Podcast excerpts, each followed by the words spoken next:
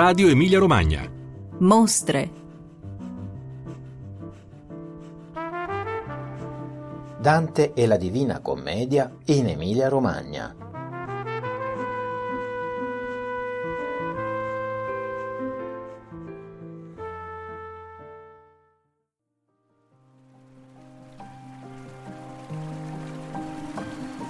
Nel mezzo del cammin di nostra vita mi ritrovai per una selva oscura, che la diritta via era smarrita.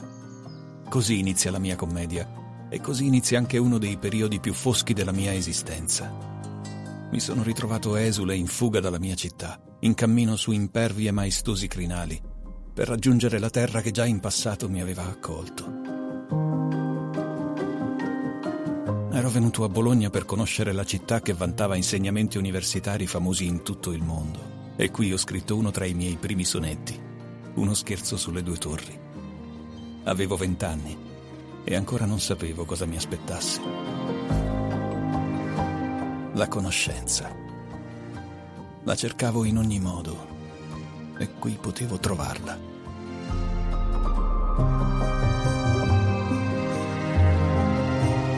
Ma altre vicende, meno liete, mi legano a questa terra tra gli Appennini e l'Adriatico, che ha saputo rinnovare la sua accoglienza e lenire le pene dell'allontanamento forzato dalla mia Firenze. I signori di Forlì mi hanno accolto facendomi sentire nuovamente a casa. Per loro ho scritto lettere, ho viaggiato cercando sostegni per la nostra causa, ho camminato su strade polverose, per andare da chi prometteva molto, ma non troppo ha mantenuto. Il mio viaggio è continuato e passando dall'Emilia ho saputo di quelle terre degne dei Romani. E infine sono giunto a Ravenna, finalmente vicino ai miei figli, finalmente onorato come poeta. Solo qui potevo finire la mia cantica più elevata. Fra le braccia di queste genti e cullato da questi luoghi ho trovato l'ispirazione per concludere il mio paradiso.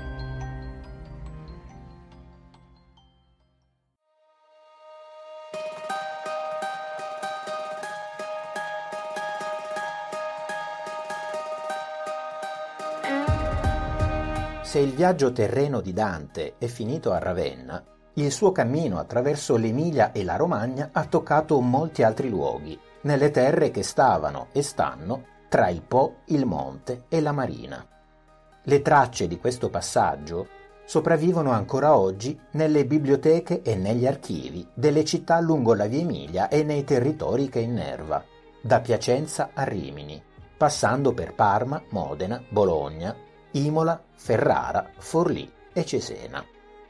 Per mettere in luce queste testimonianze, nell'anno in cui si celebra il 7° centenario dalla morte del poeta della Commedia, il Servizio Patrimonio Culturale della Regione Emilia-Romagna ha promosso un percorso espositivo diffuso e unitario, in collaborazione con la Società Dantesca Italiana. Dopo la Biblioteca dell'Archiginnasio di Bologna, la seconda tappa di questo itinerario sta per toccare la Malatestiana di Cesena, che conserva un'edizione del De vulgari eloquentia stampata a Vicenza nel 1579. Con la traduzione del latino di Dante realizzata da Gian Giorgio Trissino. In attesa che la mostra apra le porte, abbiamo intervistato Alberto Casadei, docente di letteratura italiana all'Università di Pisa e ideatore del progetto complessivo.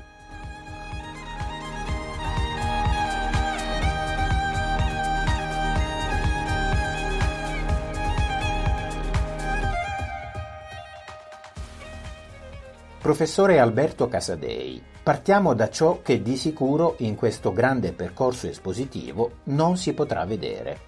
Si sa infatti che almeno fino a oggi non c'è pervenuto nessuno dei manoscritti che Dante certamente realizzò.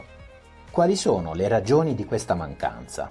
E dove potrebbe nascondersi questo sacro Graal che ogni dantista vorrebbe ritrovare? In realtà uno dei motivi per cui di Dante non c'è arrivato nemmeno una riga è naturalmente la sua condizione esistenziale.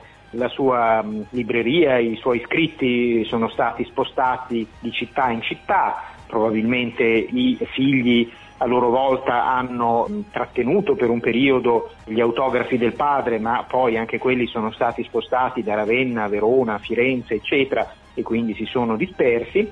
E anche di molte lettere di cui abbiamo notizia in realtà poi non abbiamo più traccia. C'è stato anche un evento che spesso viene trascurato ma che fu molto importante, e cioè tra il 1328 e il 1329 la monarchia, questo trattato politico di Dante, venne condannata a rogo proprio appunto in Emilia Romagna fra Bologna e Ravenna. Addirittura in quell'occasione volevano riesumare le ossa di Dante e bruciarle appunto assieme alla sua opera che era contestata dal pontefice Giovanni XXII, e quindi naturalmente anche in quell'occasione molti manoscritti di Dante, almeno di quest'opera ma anche di altre, furono dispersi e furono distrutti. Ci sono però alcune tracce ancora da seguire, e una in particolare io stesso l'ho sottolineata in un articolo di qualche mese fa, ed è legata a una famiglia forlivese, quindi sempre all'Emilia Romagna, la famiglia Ordelaffi, il cui signore del 1300, cioè Scarpetta, che guidava i Guelfi Bianchi, che era personaggio politico e militare autorevole, sicuramente ospitò Dante e lo impiegò come segretario e per scrivere lettere in latino, cosa che Dante ha fatto in molte circostanze. Biondo Flavio, storico forlivese, umanista, verso gli anni 30-40 del 400 dice di aver visto delle carte con testi di Dante, probabilmente appunto lettere autografe, e questo materiale era conservato presso appunto l'archivio Ordelaffi. La famiglia poi alla fine del 400 non ebbe più una discendenza. I materiali rimasero a una ultima moglie di Pino III Ordelaffi, che poi si risposò, e quindi è possibile che questi materiali di archivio che lei aveva con sé, probabilmente a Cesena, fossero venduti per motivi anche ereditari e di contenziosi, eccetera, allo Stato Vaticano, alla Chiesa. Allora questi materiali potrebbero essere in un meandro del lunghissimo archivio segreto Vaticano, 80 chilometri di documenti in gran parte ancora inesplorati, e quindi stiamo pensando di fare delle ricerche apposite per trovare questo archivio della famiglia Ordelaffi, che fosse all'archivio segreto Vaticano ben nascosto. Probabilmente ci sarebbero anche degli autografi di Dante. Dante e la Divina Commedia in Emilia Romagna. Le mostre che compongono il percorso complessivo sono ben 14, quindi non si può entrare nel dettaglio di ciascuna. Allora le chiedo, che tipo di oggetti sarà possibile vedere?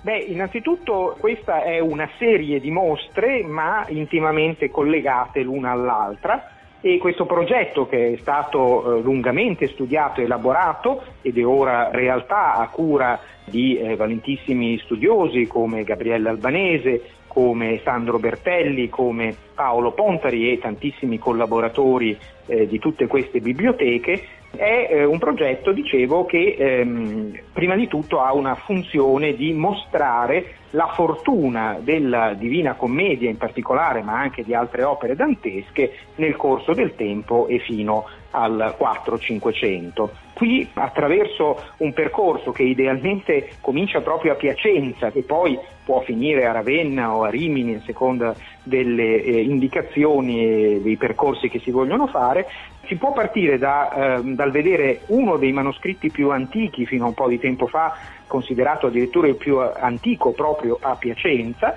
per vedere poi invece bellissimi manoscritti miniati per esempio a Parma, e invece documenti molto importanti anche sulla storia della ricezione della Divina Commedia in varie altre città, fino a Forlì, fino a Cesena, eccetera, ma anche, questo è un altro aspetto molto importante, documenti della prima fortuna di altri testi danteschi, per esempio i componimenti lirici che appunto Dante ha raccolto in gran parte nella Vita Nova, ma in realtà poi circolavano anche autonomamente, ed ecco che a Bologna si trova un sonetto molto giovanile, relativo probabilmente a una prima visita, a una visita insomma ancora negli anni 80 del 200 da parte di Dante a Bologna, in cui si gioca e si scherza sulle due torri, e questo sonetto sarà in mostra all'Archivio di Stato di Bologna.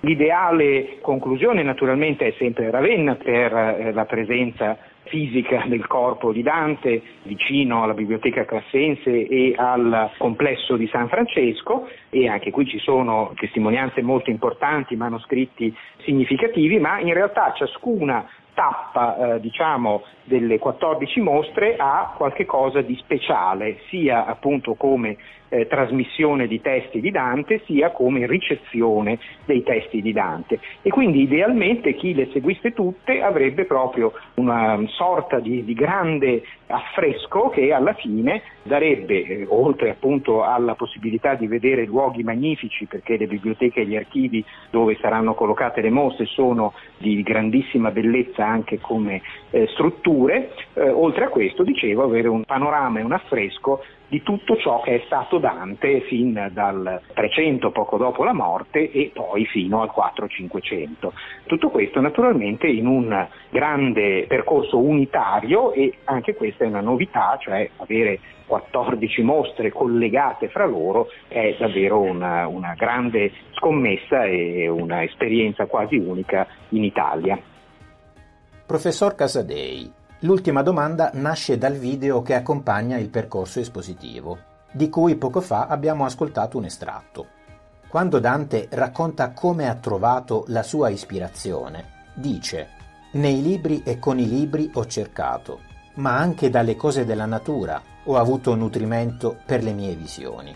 Ecco, se dovesse citare i paesaggi dell'Emilia Romagna che l'hanno ispirato e che sono ancora visibili, quali sceglierebbe? Dunque, anche in questo caso naturalmente noi lavoriamo per ipotesi, come quasi sempre nel caso delle testimonianze dantesche. La biografia di Dante infatti non ha quasi nessuna certezza, quelle poche sono relative al periodo anteriore all'esilio, e poi ce ne sono alcune che riguardano degli atti seguiti da Dante, per esempio fra Sarzane e Castelnuovo Magra, e alcuni soggiorni che ci sono testimoniati, per esempio a Forlì intorno al 1302-1303. Naturalmente poi la morte nel 1321 è di sicuro a Ravenna, dopo forse un viaggio diplomatico a Venezia.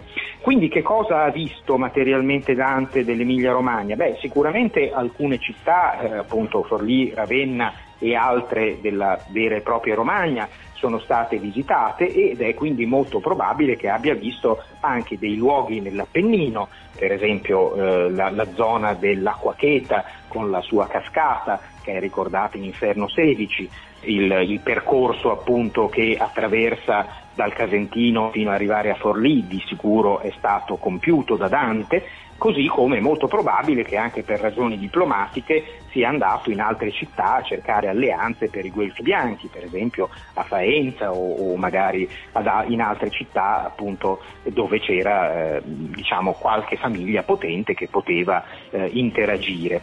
Questo lo immaginiamo perché appunto nei passi della Divina Commedia, dove si parla di alcuni personaggi, alcuni maltrattati da Dante, forse proprio perché li aveva conosciuti, aveva saputo delle loro tendenze a non essere del tutto affidabili come alleati eccetera, tutto questo testimonia probabilmente il fatto che Dante andava anche in questi luoghi.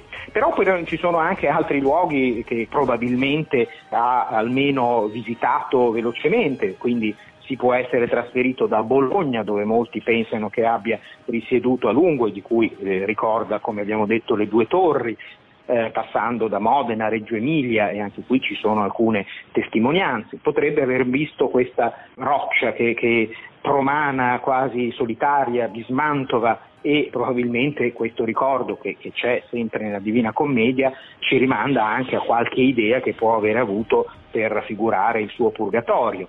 E naturalmente poi ci sono altri luoghi che lui nomina, come la Pineta di Classe e altre zone dell'Emilia Romagna che può aver visitato, anche città piccole come Bertinoro, come Bagnacavallo, come Castrocaro, eccetera, però non ci sono certezze di una visita. Ecco, quello che possiamo dire, e questo è sicuro, è che complessivamente l'Emilia Romagna è molto presente nell'opera di Dante, sia nel De vulgari eloquentia, dove si ricordano molte lingue parlate in tutta la zona dell'Emilia Romagna, sia nella Divina Commedia, dove appunto si ricordano tante famiglie, in particolare romagnole, ma insomma in generale di tutta quest'area.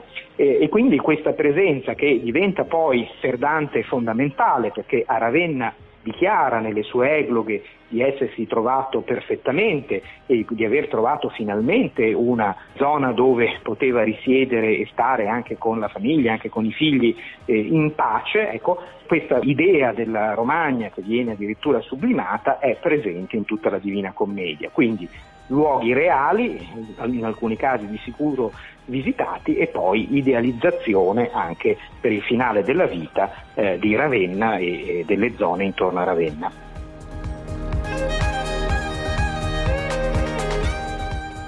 L'appuntamento con la seconda tappa dell'itinerario espositivo su Dante e la Divina Commedia in Emilia-Romagna è sabato 5 giugno nella Biblioteca Malatestiana di Cesena.